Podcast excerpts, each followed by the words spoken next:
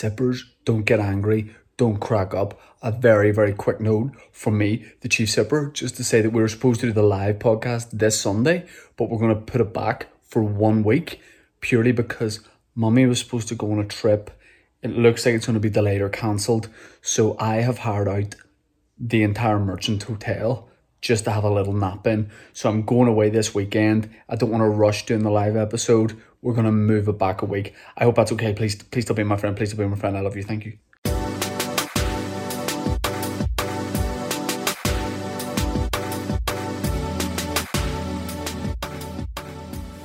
Sippers, welcome to the Tea With Me podcast. It's me, Shane Todd. We may well include that at the start of the podcast, where I don't know if my takeaway tea has almond milk in it. It could be regular milk. And for the purpose of the podcast, if in doubt, sit it out. I'm going to sit it out. I don't know. Have a wee smell it and see if you think it's if, if it's almond. Because I only have almond milk, I don't have a... Hey, why is COVID such a big thing? Here, sn- sniff the lid of my body. Sniff my lid. What are you thinking? It smells a bit milky. It's sm- yeah, and I've already taken a sip of it. So sippers, if this is a three-minute podcast, we all know why. We all know why. But listen, I'm just going to sit it out. And this is one of the first times I've done the podcast without tea, but we're adapting at the minute. That's what it's all about. That's what life's all about at the minute. Everybody's adapting. Everybody's learning new skills. And that's one of the things I want to talk about because my man... Rishi Sunak. Now, Rishi Sunak, one hundred percent, sounds like somewhere in Turkey where people from Belfast go to get really cheap, like veneers put in and stuff, like one hundred percent. It sounds like somewhere your uncle will go for a hair transplant. You know, he comes, he's been bald for years. He comes back with a with a quiff. And you're like, what are you doing? And he goes, mate, I'm just back from Rishi Sunak. Rishi Sunak sounds somewhere that I would I would definitely like to be. In Rishi Sunak, with a couple of cocktails, just enjoying myself, Rishi Sunak. But unfortunately, Rishi Sunak is just a terrible guy. He is the Chancellor of the Exchequer. He's a politician, and he's basically said, which is very out of... He's basically said something like pretty offensive to a lot of people, which is mad because I think the government's handling of COVID up until this point, both locally and over in London, has been exemplary. If I'm honest, I think, I think, I want to say right now that I think Boris Johnson and his cabinet have done a brilliant job. I think they've really, they've handled it well. Every, I think, I, I think I speak for everyone when I say it's a good time at the minute, especially freelance people like myself. Mike, you, you loving it too? Absolutely. He's loving it.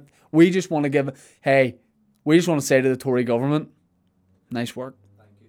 Thank yeah, we'll say thanks because what we lack in money, we make up for in goodwill towards your handling of this whole thing. But a bit out of character, they have done something a little bit sly, and that is Rishi Sunak. And I think that undermines me being angry at this because his name is Rishi Sunak. Like, you can't be angry at Rishi Sunak because Rishi Sunak Rishi Sunak is fun. And also try saying it five times really fast. Rishi Sunak, Rishi Sunak, Rishi Sunak, Rishi Sunak. Rishi Sunak.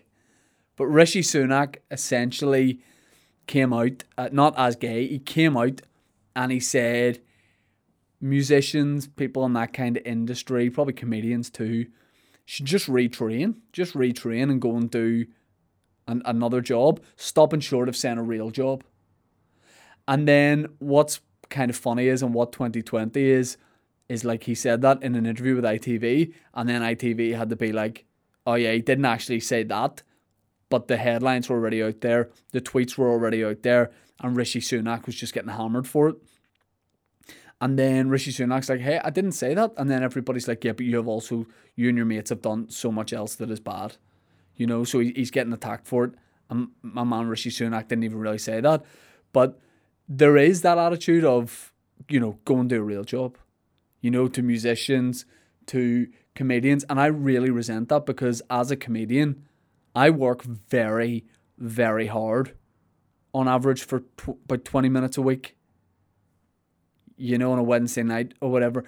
If I'm doing three gigs in a week, I could be working for three hours. And, I, it's, and I'm going out there, breaking my back, working hard. And Rishi Sunak sending me back down the mine. I don't want to go back down the mine. Okay, because I've been down there. I've done manual labour before. My hands are scarred. I'm only joking. I've, I just worked in a call centre before. But I I just want to just keep doing stand-up. Rishi Sunak and Rishi Sunak, I don't know why you're not letting me do stand-up. And people are like, retrain to a real job. Do you know how much of a nightmare I would be in a real job? If you like, I'm a stand-up comedian, so it's my job to try and be funny. That's the job, is take the funny out of everything. Something horrific happens, try and find the funny out of it. That's why comedians get criticised a lot, because people go, oh, you can't say that. Sometimes you'll get it wrong, but often you're just trying to find a little bit of lightness in the dark. Or something really silly could happen, and you make a joke out of it. Like, on my way to the studio, I saw two... Here's the thing, there's two... I don't know them as such, but there are two... gentleman lovers that live, I think, around here. Two gentleman lovers, okay? And I saw these two gentleman lovers just before I came down to the studio on a tandem bicycle. And you might not think that that is true, and you might be like, oh, that's just something he's he's made up. But Big Mike's in the studio, and Big Mike...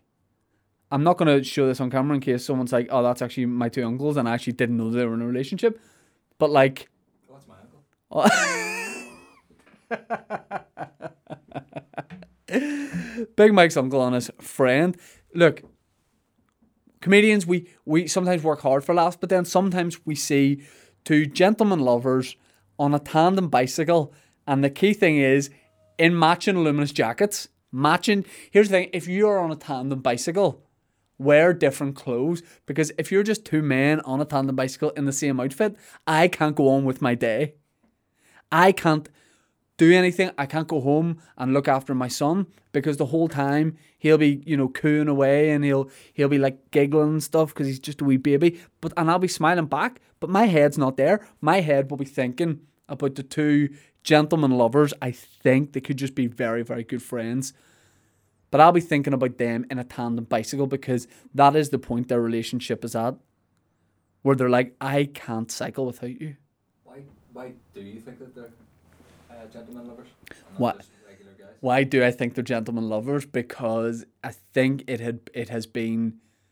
Yeah, I'm I, in a way I'm making an assumption, because someone has point... It has been pointed out to me before, and that is a sign that, you know, a lot of places in this part of the world are still catching up. You know, in this, in this, if you want to say country, if you want to say island, if you want to, whatever you want to say, there's definitely been uh, an, an outdated attitude towards the notion of two gentlemen um, being lovers. And it has been pointed out to me before that they are two gentlemen lovers. Someone has said to me before, they are the two gentlemen lovers. Now, this was a long time ago, so it wouldn't even be pointed out now, but this was back in the day when people would point it out. Um, and the reason I know they're gentlemen lovers now is because they have a tandem bicycle. and, uh, and there is something about that that was so, so beautiful to me. I only took a picture of it to show you. I'm not obviously going to post that or anything like that. But it's just to show you that while there is madness in the world, there is also beautiful things happening too. Like, seeing that gave me so much joy in my heart that it it made me for a minute not think about Rishi Sunak. I don't want to hear about Rishi Sunak telling singers, you know, go work in a totally different job. I want to see gentlemen, lovers or not, getting on tandem bicycles. Because you can't be really annoyed at anything if two guys go past you on a tandem bicycle. It's just a, it's just a, it, it, it, it's, it's a nice moment, and it's two people literally working in sync. But Rishi Sunak, what he actually had said was people in all walks of life might have to retrain and go and do a different job. And part of me, like, part of me understands that, but then he can't say that because his government has handled this really badly. So it's because of his friends, his mates that he works with, that we would have to go and get different jobs. And I've I've never thought about, re, re, I've never really thought about what would I do if I had to get a job, because I've worked jobs before since I was like fifteen, sixteen. I, I've been on the dole before for a couple of weeks. Uh, we used to take in a wee book and they go, what have you been doing? And you're like, oh, just this here. And they're like, mate, I really don't care. Here's your fifty quid or whatever. Um, so I thought what I would do is, in case I do need to get what the Tory government would probably call a real job, um, I thought I would look at some weird jobs around the world that I could potentially get. So number one on this list of weird jobs I found that I could potentially do is a professional pusher. Japan is indeed a hard-working nation. It makes sure that all its people reach work on time, and that's why Japan has employed people to push others onto trains so that nobody is late for work. Now, this is imagery that we've seen before. How many times have you seen videos online where there is people in Japan literally being forced on the trains and the door can barely close, but they get them on. Like, I've never seen just one guy being left on the platform. They're like, no, everybody's getting in. And I remember reading something that said some people in Japan, if they're going on a really long train journey and they're going to be like boxed in like that, they wear adult nappies. And that, that I'm not I'm not making that up. That is actually a real thing, and that's terrifying. Because on a TransLink train here, you know, if someone's within, even before COVID, if someone's within two feet of you, you're going to tut. You know, we don't like people being packed into trains, but in Japan, they love it. Could I see myself as a professional pusher? Yeah.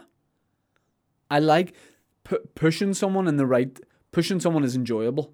If it's a friend, you know, like we playful, playful, you know, just a playful push when you like, you know, you're like, shut up and all, you just give, some, like when one of your mates is like, here, what are you doing? We should go down to Halfords and look at tandem bicycles. And you're like, shut, you know, you just give them a little, a little shoulder push. I like that. I like, you know, whenever, whenever you're playing football maybe, and you get into a little bit argy-bargy with someone and you, you know, the two hand shove, that's enjoyable. Haven't done one of those in a while or been given one of those in a while. But pushing is, pushing is enjoyable. Like punching, I wouldn't enjoy. I wouldn't ever like to hurt someone. But pushing someone onto a train, yeah, one hundred percent. I could, I, yeah, I could do that. And the guy in the, the little, the little Japanese, and I'm not. And by the way, when I say the little Japanese man, I'm not. I can see that compared to other people, he is not that tall. And that's not me saying Asian people are small, but that's me saying that this guy I'm looking at in particular is a small man. Um, but he's got like a wee pilot's hat on and white gloves and a full suit. And I like that he's a professional pusher. You would think in that job you'd wear your own clothes, but he's got all that gear on, so I would I would like that. Number two, rental boyfriend in Tokyo. So hey, we're still in Japan. If you have the money, finding a boyfriend is easy as it gets. I don't really know what all the boy what professional boyfriends do, but it sounds like fun. Um, a rental boyfriend. I don't like the idea of being a rental boyfriend, mainly because I am an actual husband. So I don't think my wife would be delighted if I was like, I'm away to work here, where are you going? Oh, just over to be a rental boyfriend. I don't think that would go down well. Rental boyfriend, though, does sound like an indie band that would have played Queen Student Union whenever you were younger. Uh, uh, uh. I'll not read all these out, but number four, professional sleeper. I could be a professional sleeper. Um, professional sleepers doze off while scientists conduct research on sleep disorders. This has to be undoubtedly the most comfortable job on the planet. Um... No, that's not for me as a job if I had to get a real job, because I don't like the idea of people watching me sleep. Is this the thing? Do other people not like this as well? The idea that somebody, because you're so you're vulnerable when you sleep, especially the way I sleep. Vulnerable, you know, I, I sleep in a very vulnerable way, like very much fetal position on my side. Um, but I wouldn't like that, because I even remember whenever I was staying in an airport hotel in London, and it was like he- Heathrow or Gatwick, and it was it's a wee uh, it's a wee Japan. This all comes back to Japan. It was a wee Japanese hotel, um, in the airport, and it's called like. I nearly said it's like this, but I know it's not this. But it's like, right, it's the hotel is called something like Yo Sushi, but I know that it's not Yo Sushi, because I know London airport. I just need to cover myself here for legal reasons. I really hope it is something like Yo Sushi. What do you mean a Japanese hotel? It's called the Yotel. It's o- it's a Japanese owned uh, firm, and it's called Yotel, as in like hotel, but yo, this is a hotel in the airport. So it's actually in the airport. I've stayed in, I like staying in the airport because you literally roll out of bed and you go through your security gate. You don't have to, you know, when someone's like, we'll stay in the hotel airport, but it's four miles away and you got to get a shuttle bus, and the shuttle bus isn't there, and then you got to get a taxi, and then it's stressful. And you may as well have stayed in the city. I stayed in the Yotel, and a lovely Asian gentleman checked me in and then brought me to my pod. So it's like you stay in like a pod, like a very small room. And true story, if anyone has stayed here before, you'll know this. There is a hatch at the front of the room. So on the door, there is like a one foot by one foot glass screen. Uh, and it has like a adjustable thing where you can like look in from inside. Or, you know, from inside you can look out and people can look in, or you can obviously close it. And I went into my room, and it was really late at night. I just back from a gig in London, and the guy working there said, open or closed? And I said, what do you mean? And he said, screen on door, open or closed. And I was like, I might be weird here and go for closed. Because if I had said open, anybody walking down the corridor could have just peeked in and just seen me in my wee Japanese pod, all curled up. Like, why why is it an option? Why is it an option? Like, what is what is the benefit of being able to look in? Why was he give? And then when I said closed, he, he looked at me like, oh, very well. I was like, presume that people want to close, and then if they open it, that's their thing. But yeah, I couldn't be a professional sleeper. Um. Okay, let me see. No, I don't like that. Water slide tester. Yeah. Water slide testers have to check all aspects of safety and make sure these rides are absolutely safe. There's always medical insurance for those who break a bone or two. Um, water slide tester is definitely something I can get on board with, but I did nearly die on a water slide in, in Turkey once, in in uh, in Rishi Sunak in Turkey. I I was at a I was at a water park in Rishi Sunak, and um, it was the Rishi Sunak water park, and it was like four slides that are very fast, and you've got to go up loads of steps, really high slide. And I went up to the top, and everyone I was with were like, let's do a race and see who can get to the bottom first. The slide I was on, I'll try and describe this well. It was like a tube. The slide was like a tube for about twenty feet, and then it opened up into a half tube. So just your back was on the slide and it was open air.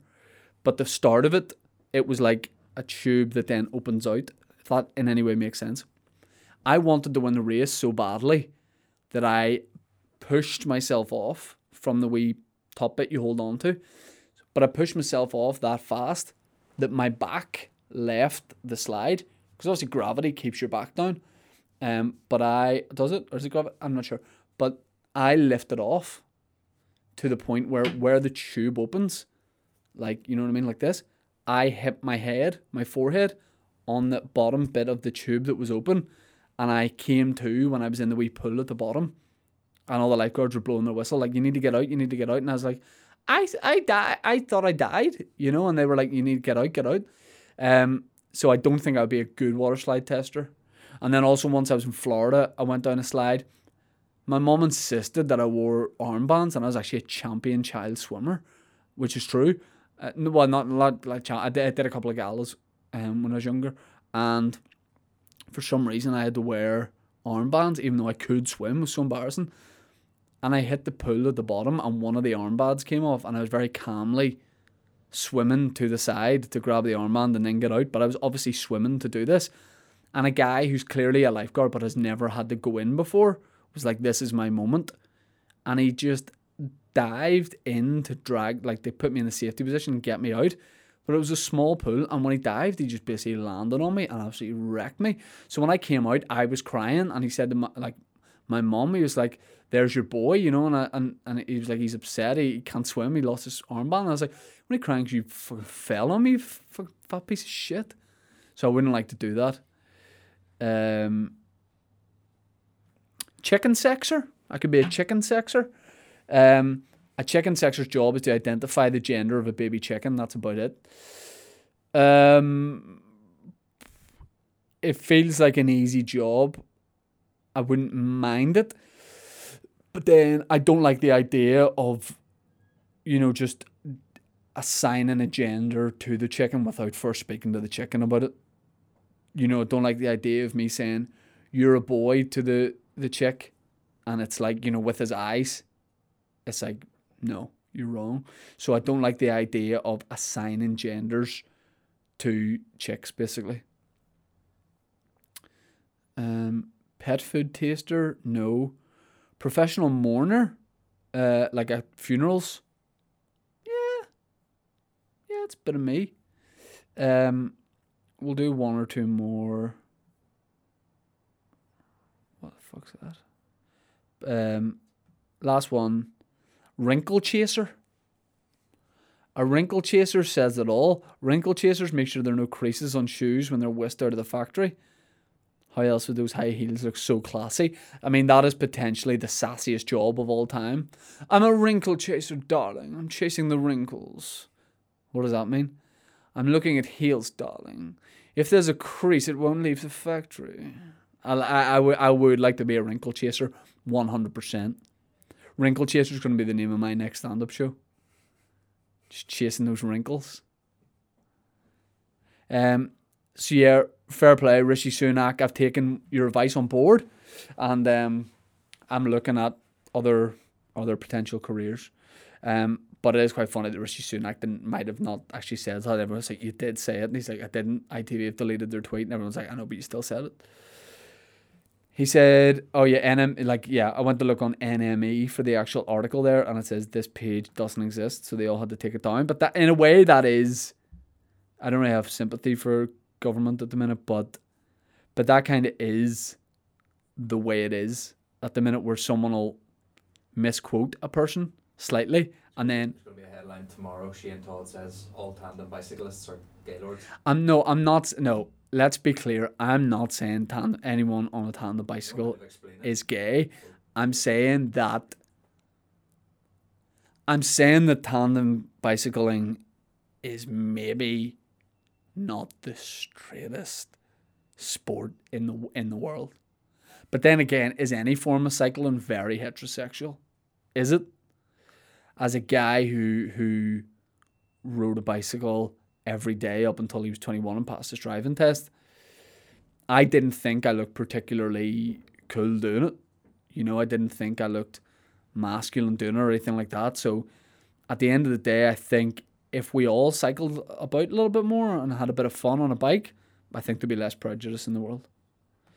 Uh, so yeah, I don't I mean I'm happy to go with one of those jobs, um, or if there's if, if if there's just jobs I don't know about that people do, because sometimes you see the worst jobs of all time. Like I've seen that documentary on Channel four. I think uh, what do you call it? Tony Mallet? No, who's the guy that does Time Team? Uh, Not Tony Mallet. Tony Mallet. Tony Ma- Tony Soprano. Uh, yeah, he did a documentary like the worst jobs of all time. It was like Victorian jobs, where they went, you know, they went down wells and all that kind of thing. Fuck that. If I if I didn't do stand up, what about if, if the government were like, can't do stand up anymore, stand up's banned, gotta get like a real job, and I was like, all right, no worries, and then just relaunch myself as a musician. Because, you know, even though music gigs aren't happening, it would be nice to say that I've done it. I always dream of, like, obviously I do M C Bs or sometimes, so that might be fun, but I don't know. I'm just going to keep, I'm just going to keep doing stand-up. I'm just going to keep doing it, I think. I mean, maybe I, I won't be able to, and then I will have to get some sort of other job, but if there's creases to be found, I'll chase them. Um, I mentioned Victorian jobs there, and then there's a link at the bottom of this to fifty-six delightful Victorian slang terms you should be using. See, this is what I'm all about. Bringing old phrases back, bringing words back. Like Christian Nairn, who was on the podcast earlier in the week. By the way, what a great episode. Um, Christian was talking about the phrase buck Alec, calling somebody buck Alec, which is great. And then today he said, I said, using any more new phrases? And he said, I've started calling people a goat again. Goat is brilliant because it could be an insult or a compliment, because now people say goat, greatest of all time. So if you're like, what are you doing, you fucking goat? Some people might be like, oh, thank you, but you actually mean you're an idiot. So these are phrases um, uh, British writer Andrew Forrester published of Passing English of the Victorian Era, a dictionary of he- heterodox English slang and phrase. Thousands of words in eighteen seventy have drifted away, but this was a way to like preserve them and bring them back. So I'll not look at the meaning of it, and I'll tell you what I think it is. The first one is afternoonified, like personified, but afternoonified. Does afternoonified mean... Uh, no, I don't know what it means. A society word meaning smart. For example, the goods are not afternoonified enough for me. I mean, I enjoy saying it, but I don't get it. You know, I don't get it. Like, if I go to a bar and then I leave and everyone, people text me, like, mate, where'd you go there? I say, sorry, mate, place wasn't afternoonified enough for my liking. Afternoonified is fun to say. I like it. Orphan... Orphan... Orphan Fanorf. Orphan Fanorf. A figure of speech used to describe drunken men. For example, he's very Orphan Fanorf, meaning he has had many arfs or half pints of booze. So an arf was a f- half pint of booze. Or like a cockney arf. Yeah. Oh, orphan. Oh, like an arf of yeah, lager. Oh. Mate, I got scooped last night. What's wrong? I was flipping Orphan Fanorf and Orph. I was orf of an orf of an orf because the place wasn't afternoonified. Backslang it. Thieves used this term to indicate they wanted to go out the back way. Dirty bastards. Backslang it. I don't get it. Uh, in eighteen fifty, there was a term called bags of mystery. Bags of mystery. That was a term for sausages because no man but the maker knows what is in them. The bag refers to the gut which contained the chopped meat. I mean... That doesn't sound very health and safety to call something a bag of mystery. And I don't like the idea that only the butcher knows what it is. Surely he can just tell you. I love that the butcher's like, listen, mate, I love that. I love to tell you what's in these, but it's fucking, I haven't a ball day, mate. I haven't a ball day. I mean, all I can tell you is there's a bag of gut and there's chopped meat inside it, but it could be pig, it could be squirrel, mate. Bang up to the elephant. Bang up to the... I haven't heard anyone ever say to me, bang up to the elephant. The phrase originated in London in eighteen eighty-two and means perfect, complete, unapproachable. Bang, that's bang up to the elephant. That's a brilliant phrase. What's his podcast like? Bang up to the elephant, mate. It's bang up to the elephant. I enjoy that. Um, There's one a phrase here called a batty fang. Batty fang. Spelt batty, fang, batty fang. Low London phrase meaning to trash thoroughly, possibly from the French battre à fond. Um, so if I was going to trash, I, if I if you piss me off, I would come to your house and I would just do a batty fang. Step off your tandem bike. I get off my I park my tandem bicycle and I'd batty fang your house so bad. Benjo. A nineteenth century sailor slang for a riotous holiday or a noisy day in the streets. I'm away, I'm away to Rishi Sunak for a benjo here. Bow wow mutton. A naval term referring to meat so bad it might be dog flesh. Oh, that's bow wow mutton, mate. How's your burger? Bow wow mutton. Bow wow mutton sounds like a complete character in a Sunday World. U D A, Brigadier Bow wow mutton. Bricky, brave or fearless. Um, meaning someone, meaning yeah, meaning someone's brave. Uh, butter up bacon, extravagance, too much extravagance. Are you going to put lace over the feather? Isn't that rather butter up bacon? Butter up bacon. That's a fucking belter of a phrase because you obviously don't need butter in the bacon because it's like it's rich enough, you know, it's fatty enough. Butter up bacon is... F- butter upon bacon, right? Butter upon bacon, right? That's a brilliant phrase. The next time I'm doing like a big show, like a big stand-up show, and I say, listen, have we got the gold curtains? And they say, yes, we've got your requested gold curtains. And I say, I want my microphone to match. I want the microphone lead to be gold also. I want someone to turn around to me and say, but is is that not butter upon bacon? and I will really enjoy it, and then I will slap them. Uh, church bell, a talkative woman. You can definitely hear people saying that. She's a fucking church bell, mate. Chuckaboo, a name given to a close friend. Oh my God, that is cute. Hey, Chuckaboo. That that I'm bringing that back one hundred percent. I'm calling every, I'm calling everybody I see today for the next four hours Chuckaboo. I go to the garage. He's like, yes, mate. I go, yeah, diesel and pump nine there, Chuckaboo. What'd you say? Diesel pump nine, Chuckaboo. Thank you. uh, and I'll, could I have diesel, uh, full tank of diesel, and then could you just give me like six litres of diesel on the side? And then he's going to go, but is that not butter upon bacon? And I'll go, ah. Mm, let me see. The, the dizzy age, a phrase meaning elderly because it makes the spectator giddy to think of the victim's years. The term refers to a maiden or other woman canvassed by other maiden. Oh, meaning like they're so old that if you actually got to their age, it'd leave you dizzy. Yeah, that's kind of funny. He's a dizzy age. Doing the bear, a courtship that involves hugging. I think doing the bear in twenty twenty means something entirely different. And it, it, I mean, hugging definitely is part of it. Doing the bear.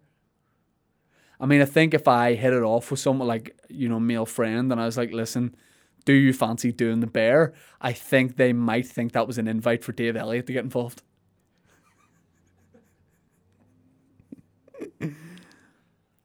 Another phrase is, don't sell me a dog. Popular until eighteen seventy, this phrase meant, don't lie to me. Apparently, people who sold dogs back in the day were prone to trying to pass off mutts as purebreds. Here, don't you sell me a dog. Sold a pup. Sold a pup?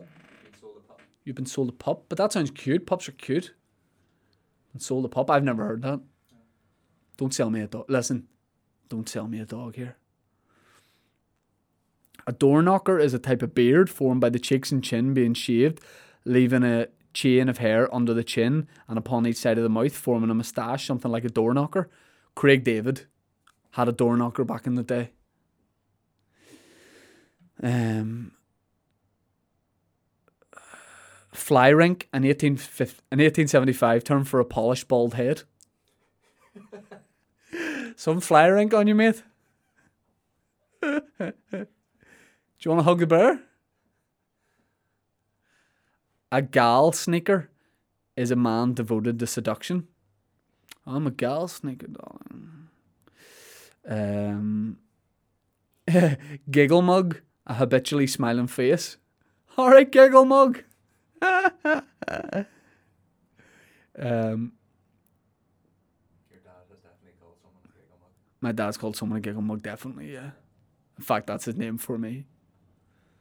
Um, Mafacking, an excellent word that means getting rowdy in the streets. Mafacking. You're going mafacking mental on the streets. Uh, if something's absolutely preposterous, you say, make a stuffed bird laugh. Um,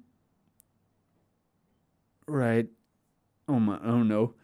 This eighteen eighty-three term for a policeman is so much better than pig. Mutton shunter. Mutton shunter.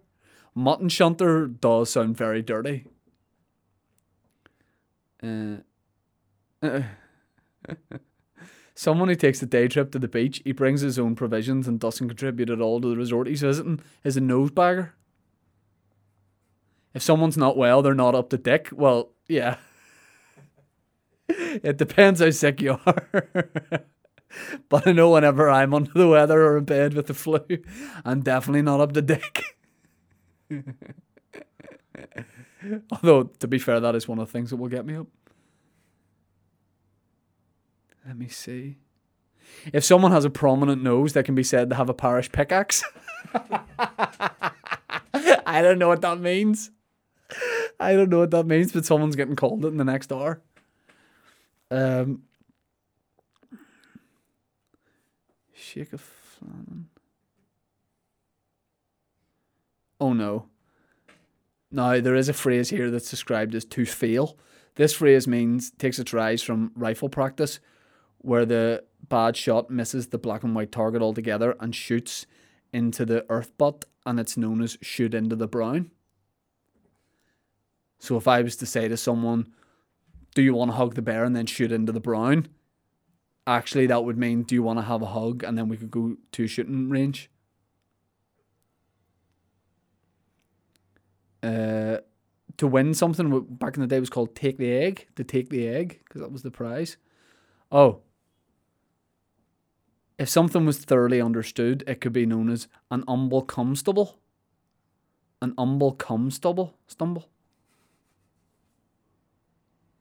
A term meaning inferior, noisy singers that could be liberally today talked about as karaoke sessions were whipper-ups. They're whipper-ups because they're singing karaoke. I mean, that's very, very, very enjoyable. Um, I'll try and use these all in a sentence now.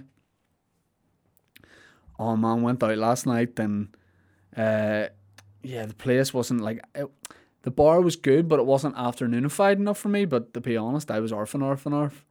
And, uh, yeah, listen, I, well, I would have been more drunk, but I'd lie in my stomach because I had a few bags of mystery beforehand. Um, well, they were nice. They were they were bang up to the elephant. Um, but like I, to be honest, I lost a run of myself and started throwing things around the bar and all. I actually went into the toilets and body fanged. Um, yeah, because I, I was on I was on my banjo, so um, yeah, I went I went nuts and I had some food there then, but it was bow wow mutton, and uh, you know I was like, should I keep drinking? But I thought that would be butter up bacon, and. Uh, I was just, I was pissed off because I had a church bell in my ear. Uh, oh, no, I shouldn't say that. She's a chuckapoo. Um, but uh, she's a bit older than me. She's a dizzy age. Uh, but then I left. I went to, let's just say, a different bar on another side of town. And uh, I was doing the bear uh, before I knew it. I know, I swear to God I was. Do you not believe me? Listen, I'm not selling you a dog here. Um, no, it was the fella I was I was with. He had, he had a door knocker uh, and a fly rink. And he was, oh, he was, he was enjoying himself because he had a giggle mug the whole time. And uh, oh yeah, I mean, listen, me and him went out after closing time and did a bit of mouth ficking. And then uh, we actually got scooped by a mutton shunter. And then, uh, and then we were in the cells all night. And in the morning, he he asked me if there's anything else I wanted, and I just had to be straight with him and say, listen, I'm not up to dick here. And he said that was a real shame.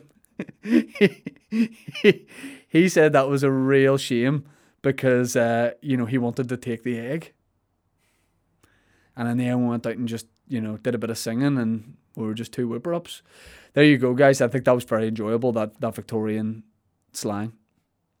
Um, so maybe that's what I could do. Maybe I could translate modern day English into Victorian slang.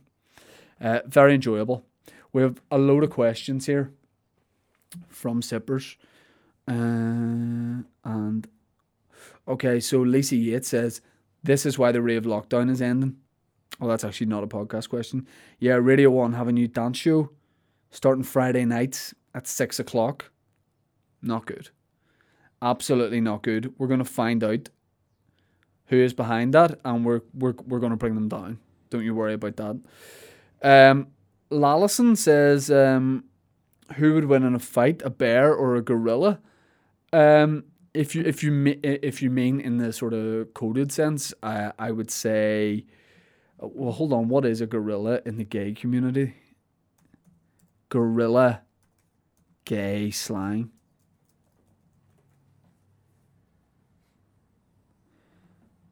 A silverback, right? A silverback is an older, well-established gay man that preys on younger gay men. It's also a sexual maneuver in which a man haven't already... Oh, fuck. Maybe I shouldn't have started this. Urban Dictionary won't let me open it. That's how that's how rude that is. Um, if we're talking like a straight-up fight between a bear or a gorilla, probably a bear, because I think gorillas are meant to be dead on. Because Attenborough was falling about with a few once and having a good time and they didn't try and attack him. But bears are...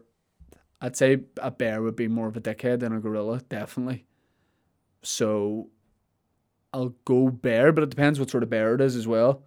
Um, I don't know. Reba says, how much more insufferable do you think Connor Keys will be now that Facebook and Instagram have banned QAnon accounts? Um, no, I think Connor... So Connor and Mickey do the... Uh, and that might be what we're talking about, Deck Chair and Yum's podcast, in which they do talk a lot about a, consp- a lot of conspiracy theories, but they don't, like, what would you say... They don't, like, totally push the conspiracy... And, and by the way, there's loads of conspiracy theories that they don't believe as well. Um... But they don't, like, push their conspiracy theories on people, so I don't think Kesey is any way is in any way an insufferable conspiracy theorist. And also, there's people who are just as insufferable that are against conspiracy. They talk about how much they are against conspiracy theories to the point where you're like, okay. But Connor's very much someone who will chat about it with you if you want to chat about it, but he's not like, here, you need to hear this. And also, shout out to Kesey, Mickey, and James McKechnie, because we got to do Limelight again last week, General Banter Comedy Club, and it was ten out of ten great. Um, but I, I didn't know Facebook and Instagram have banned QAnon accounts. I don't know. I don't have time to look into all that or really understand it. I just know that the internet seems like, and get ready for the broadest statement you've ever heard, a pretty mad place at the minute. Rory Arkin says, if you were stuck on an island and could only have one person with you, why would it be Harry Styles? Um, it would be Harry Styles because he's a chuckaboo. Simple as that. Number one chuckaboo.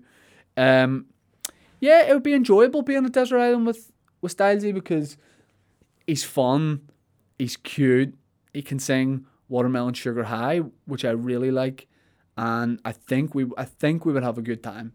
I think we would have a good time. And let's leave it at that.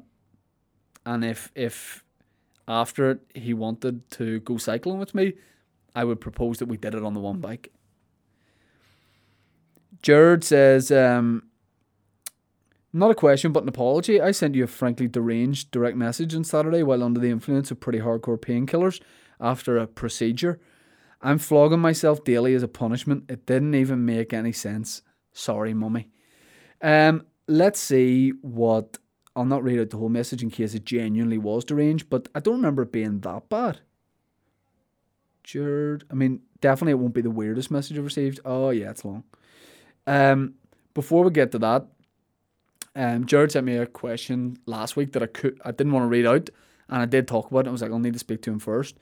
But he said um, that he had some issues with his stomach and that and that general area for a couple of years, and it came to a head when he was in a lot of pain. He keeled over, and he thought it was down to stress, but he lost a lot of blood, couldn't figure out what it was, um, but basically, on his way to hospital for an endoscopy, which is where they put a camera down your throat, he was on his way to Elton Galvin to get that done. He listened to my podcast with Colin Geddes, and the bit where I describe what my Crohn's is like, and it sounded like I was describing how he was feeling in every way for three months.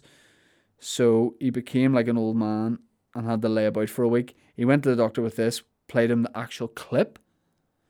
So make no mistake, Ger Brawley was in Alton Galvin saying to a doctor, listen to this, and then just playing the Tea With Me podcast. Um, he said that that described his condition. The doctor checked the small bowel. Hey presto, he has Crohn's. So he used my, he used my discount code to get Crohn's. Um... Sipper one will will get you Crohn's.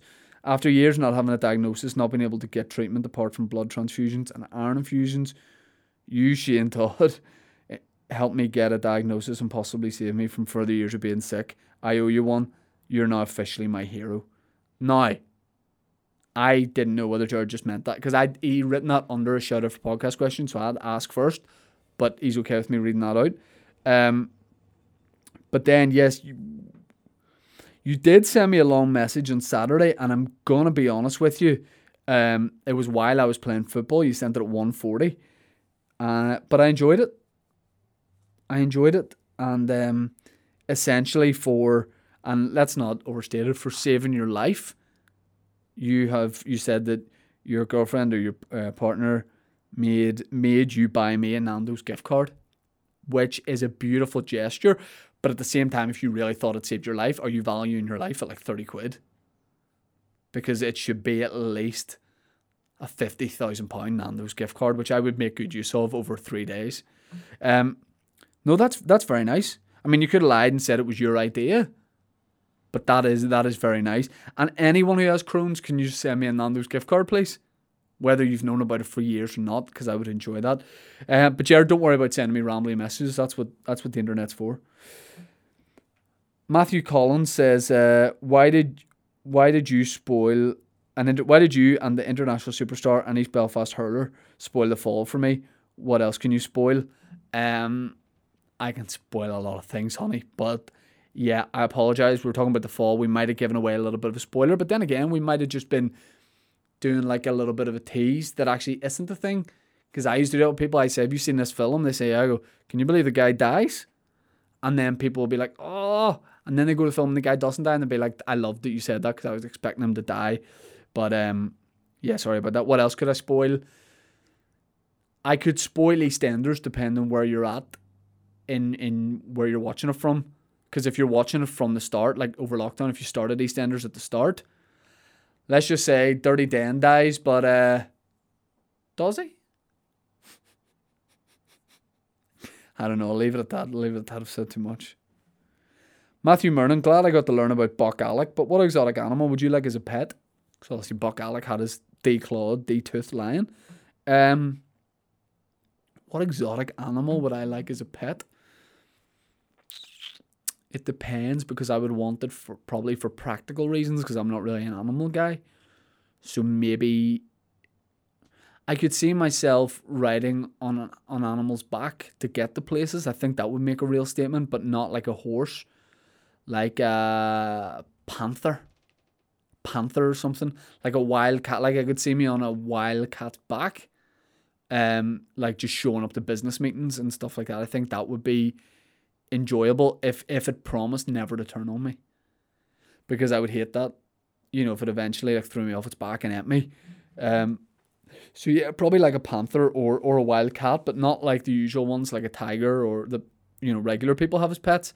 Um something majestic something majestic definitely, uh, or like a really really uh sarcastic fat cat, you know, a fat cat who just has very sarcastic eyes.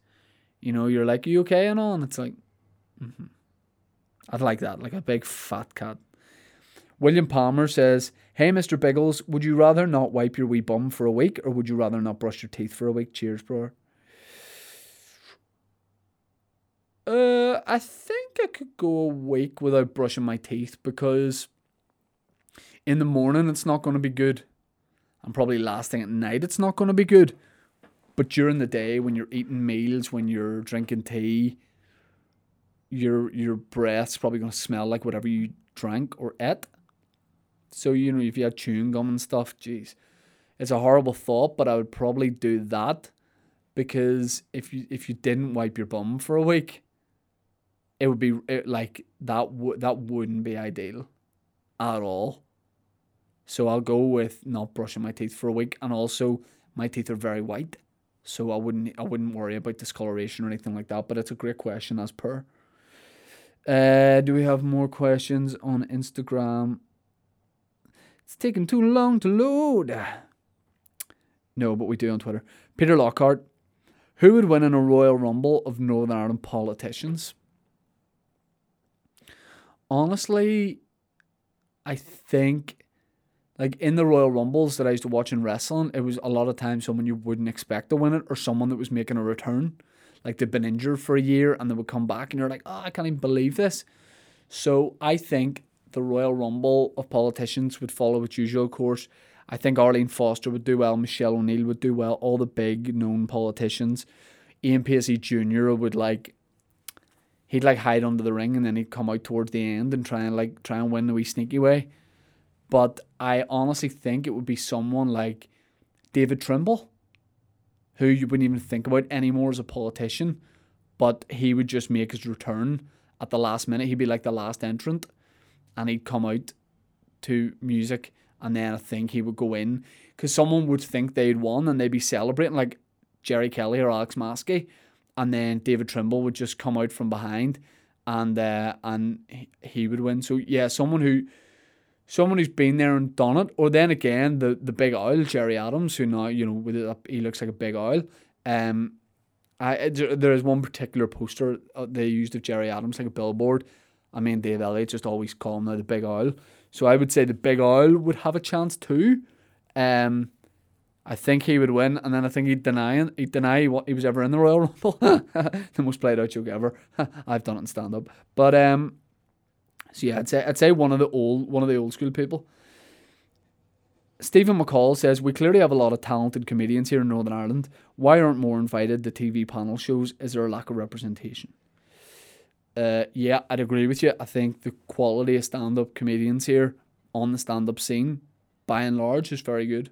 It, it, really good, actually. Um, especially in like the last four years. Um, so why aren't, aren't more invited to T V panel shows? I don't know. It's a very good question. Like, they, they, there is a lot more of a focus now on representation in T V and film, but they they would they prioritize more, I guess, gender. They get they prioritize more ethnic backgrounds and stuff. So I don't know if there's a push really for, um, should you know should they get someone from Northern Ireland on or whatever. Personally, I don't think I would like to be asked to do something if I thought I was just being asked to do it because I'm from here. But that doesn't mean I wouldn't do it. I would one hundred percent do it. Um, but it would be nice to think, oh, I'm being asked to do that because they think I'd be really good on it. So um, I don't think there there's comedians here that I know of anyway, like calling for it or trying to start, you know, a conversation about that. I, I don't know. It's a good question. I, I, I think... on the likes of, say, Mock the Week or Would I Lie to You or Q I, I think there are comedians from here that would do that would do really well on it. But I don't know. We're we're, we're kind of our own little scene here, which is good and bad, even to the point where comedy clubs here will get Dublin comedians on the scene there down to headline, and but it doesn't really. I don't really think it works that much the other way. A little bit, like a little bit. But, you, you you know, we have just our own scene, and I love it. But it would be good. Of course, it would be good to do more stuff. Like, I did a show this week, um, Stand Up For Live Comedy, which was B B C Three online, and then it was on B B C One on Monday night there, Monday night. And uh, and that was brilliant because it was, it was the first, like, uh, main B B C thing that I've done.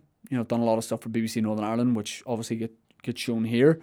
But that was the first big thing I've done. And the best thing of all time was Nick Knowles, D I Y T V presenter guy, was like, hey man, you stole the show, enjoyed it, keep up the good work. I was like, fuck, I was like, that's so funny to me. That Nick Knowles was like, well done, player. I real Then I followed him on Twitter, and I was like, I'll send Nick a message here when he follows me, and I'll say, like, Nick, thanks for that, mate, appreciate it. And Nick just, he didn't want, he, he didn't follow me or anything, he's just like, I'm going out of my way to let you know I enjoyed it, but don't and don't contact me again. And there's something I really liked about that. But that was that was on like the the main B B C, um, and I, yeah, you know, there was there was four comedians on, two from here, two two not from here. Um, I originally thought the idea was. Because they, they filmed in Bristol, London, Glasgow and Belfast, I think. I might have that wrong. But I thought it would just be people from the comedy scene there. Um, but they, I think they moved people around and had different people in different places. But um, it was really nice to be asked to, to do that. And yeah, I'd love to do more stuff. And I think we should. But, but then there's also a thing here, we don't push ourselves a lot, myself included. We're very like, I know I... joke at times about, you know, being uh, being cocky and stuff, but w- we are a humble comedy scene as well for the most part, so people don't want to be like, I should be doing this, you know, because I, I there, especially in like London or big cities, there are very driven, ambitious comedians who are like, I'm just going to ask to do everything. We're a little bit like embarrassed about that usually, myself included.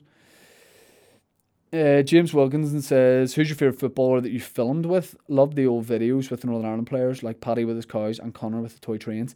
Thanks very much. They were always great crack to film. Um, favourite footballer film with?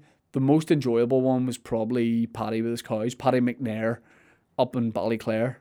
Um, obviously from the famous song Paddy McNair from Ballyclare, Paddy McNair from Ballyclare. Uh, going up and doing that was class because we just had like a whole afternoon there messing about. And the best thing of the, of the videos, honestly, I'm not, I swear to God, I'm not just saying this. When you do videos with the Northern Ireland players, they're all a joy to do because you find that they're like, if you haven't filmed with them before, they're a bit nervous and they're like, you know, the I F A or like, he says he's he's up for doing this, but maybe he wouldn't be up for doing that. And, you know, what are you going to ask him? And then as soon as you start filming and you make it clear that like, I'm not going to make a dick out of you, like, we'll just have a laugh. Then they're all like, let's, let you know, they're then suggesting stuff and they're like, we could get a shot of this and all, and why don't we talk? It's a, always a pleasure to do because I love football. It's brilliant. But Paddy McNair one was great. Liam Boyce, Loch Ness Monster. Cult classic, really enjoyable. Luther Valentine, thoughts on scented bum roll, a scam to get more coin out of us, or a true luxury? Both, unequivocally both. Um, but what sort of scent do you want? You know what I mean, like a vanilla or raspberry? I don't know. I, I didn't know it was a thing, but but of course it is because everything is a thing. L M J says Eddie Hearn rings you. Says you're going to main event in the Odyssey, sold out arena, to fight Arlene or Michelle. Who are you picking? Uh, neither. Neither. No way. Um, I don't think it would be enjoyable either way because it it's it would never be enjoyable to be violent towards a woman, and it wouldn't be enjoyable if Arlene or Michelle kicked the shit out of me. So no one no one wins. Well, they they they would probably win. Uh, but no, I, w- I wouldn't enjoy that. I'd prefer to just do stand-up. P says, what time is it? At the current time of recording, it's quarter past four. Gary Crawford, do you think Harambe was justifiably killed? Um, he was that gorilla, wasn't he? Who, there was a baby in the pen and then in the zoo thing, and they were like, I don't think he's going to hurt her, but should we? I mean, yeah, if it, if, if it was my baby, yeah. I'd be thanking them for doing it. But at the same time, heartbreaking, because Harambe was just, seemed like a real, real nice guy. So, justifiable, yes. Tragic, yes. Jamie McKevitt, do you think you could do a better job at centre-back for Man United than Harry Maguire could do? Sometimes I, I think I could, but then other times I realise that I can't really play football, and they bought him for eighty million quid, so probably I couldn't do a better job. But I would like, I think it would be banter, like if Man United named me in their starting team for a Premier League game. I think I would have a lot of fun that day. Like if they rang me up and they're like, do you fancy it? I'd go, yeah. So it would be, it would be something fun.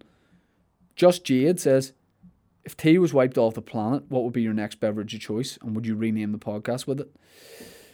Coffee with me probably exists. Um, I would, I would probably just go for coffee next. But uh, but if tea was wiped out the planet, I think I'd be like the captain on, on the Titanic and I'd go down with it. I think I would just go down in a delicious sea of tea. And it'd be a nice way to go. Hazel says, will you be allowed to go out trick-or-treating this year? Um, I don't think so. Oh, that's sly. The kids probably aren't going to be able to trick-or-treat. See, one year whenever I went trick-or-treating, I remember making twenty-five quid and I was about four. And it was the best time ever. Although there was times too when you were young and you had like a big mound of shrapnel, like ten p, two p, twenty p's, and you had a full thing of it and you thought it was about six grand. And then your dad counted up for you. He's like, you made four pounds. They were great times, but no, I still will go out, but I'll just be using a card reader this time. And I don't use a mask or anything. I go out and I say, justice for Harambe. Can you donate? And then people, boop, hit the pin and it's just straight into my account. Mark Graham says, when are you joining the Waffle Irish League football podcast? Um, unfortunately, I'm not. I might do an episode with them, but we have talked on this podcast before, or we've been asked to do an Irish League spin-off, because we always get asked about the Irish League. So we might do a small run of episodes about the Irish League, but hopefully we can be a friend of the Waffle podcast and not an enemy. Andrew, and if we were enemies, we would have to settle up by a game of five-a-side at, at midnight some night in Tesco car park. Andrew McQuillan, what's the meaning of life and are we alone in the universe? Um, the meaning of life is to live, laugh, love. Live, laugh, love.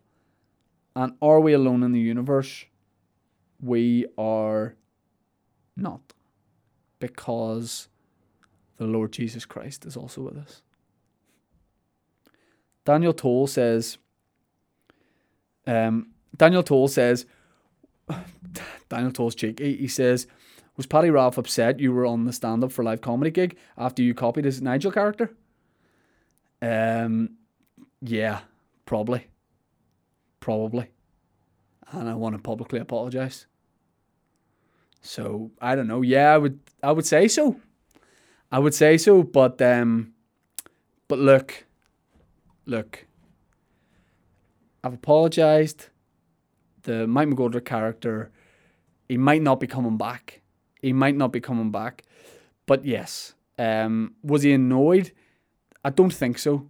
I don't think so. But to be honest, at that gig, I wouldn't have even noticed if he was, because I was a cheeky... I I was a boy at a birthday party who is allowed to drink a can of Coke at the birthday party and then says he hasn't had one yet, so he gets a second one and then a third.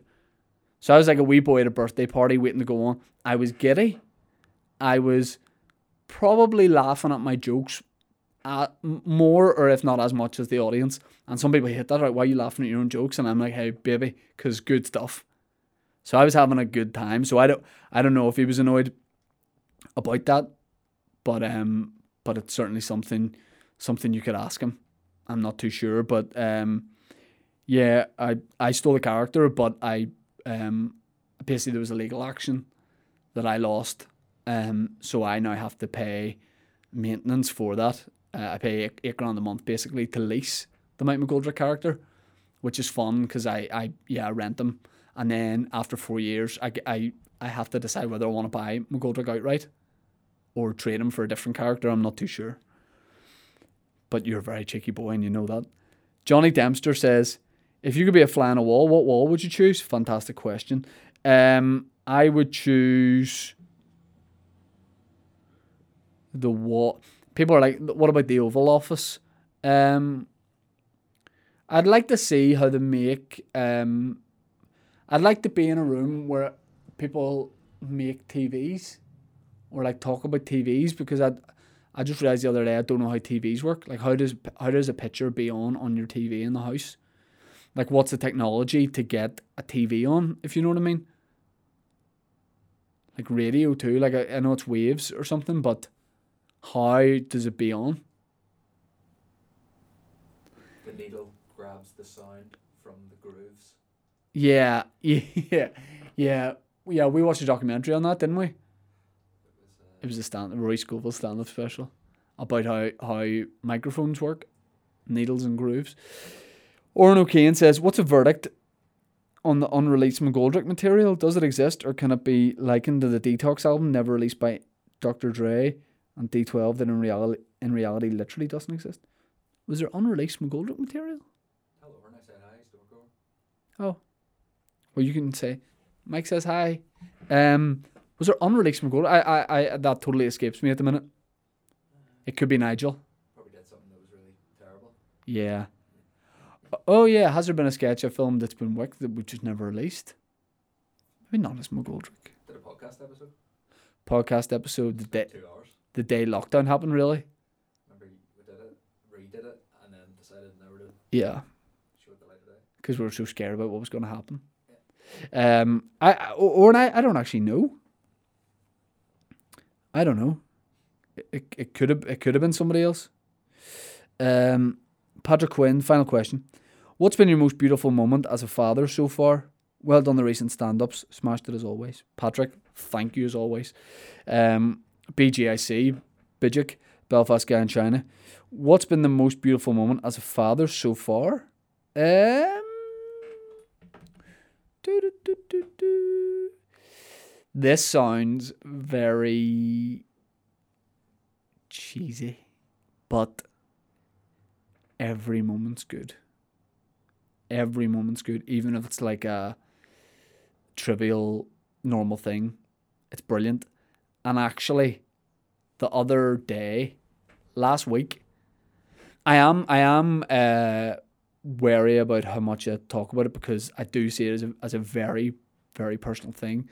But earlier in the week, I put on a song.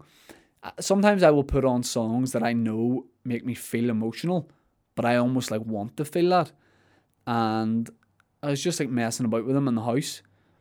And there is a particular song that is kind of like about fatherhood that is that is really beautiful. And I put it on. I was like, oh, this nice song and this is a nice moment. And then I just burst into tears. But it was like, it, I, I was like happy. You know what I mean? Like I was like overcome with joyous emotion.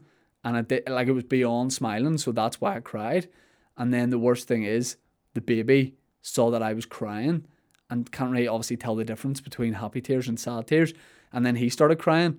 And at the start I was like, he's crying happy tears too. And I was like, no, he's crying ha- sad tears because he thinks someone's upset me and I'm crying. So at the end of the day, we were both crying. But even that was a nice moment. And uh, and yeah, there's just some times where I'm just like totally in awe. And by the way, I'm being serious. I did just I did just burst into tears.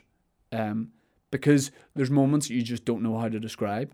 And it's it's beyond it's beyond anything you've experienced before. So yeah, just there are just silly, trivial moments like going out for a walk in the pram and just looking at each other and like smiling. Like that kind of stuff is just the best. So it's all it's all great. It's all great. Um and I want to wait. Fuck. Yeah. I just want to finish by um by saying that I hope this podcast has been afternoonified by everybody. I think we should call this episode, we call it Butter Up Bacon. It feels like it should be called Butter Up Bacon. Butter Upon Bacon. Butter Upon Bacon. I, I do apologise. That wasn't afternoonified, afternoonified enough for you. Um, but yeah, this has been a lot of fun. This has been a lot of fun. I appreciate you listening, watching. If you listen to the audio version, you want to see the video version, it's on YouTube. It's put up there by michael foster dot t v. And weirdly, that is his name. His first name, his first name, all one word, is Michael Foster. And his second name is .tv. Uh, middle name dot. Middle, middle name dot, like dot cotton. Oh, Jim! Um, and that's just what it is. So thanks very much for listening. patreon dot com slash tea with me podcast. You want to support the podcast, get the bonus episode on a Monday. Check out the live episode. Sippers, thank you very much. Goodbye. God bless. And wait. And wait. And uh, see you next week, Chuckaboos.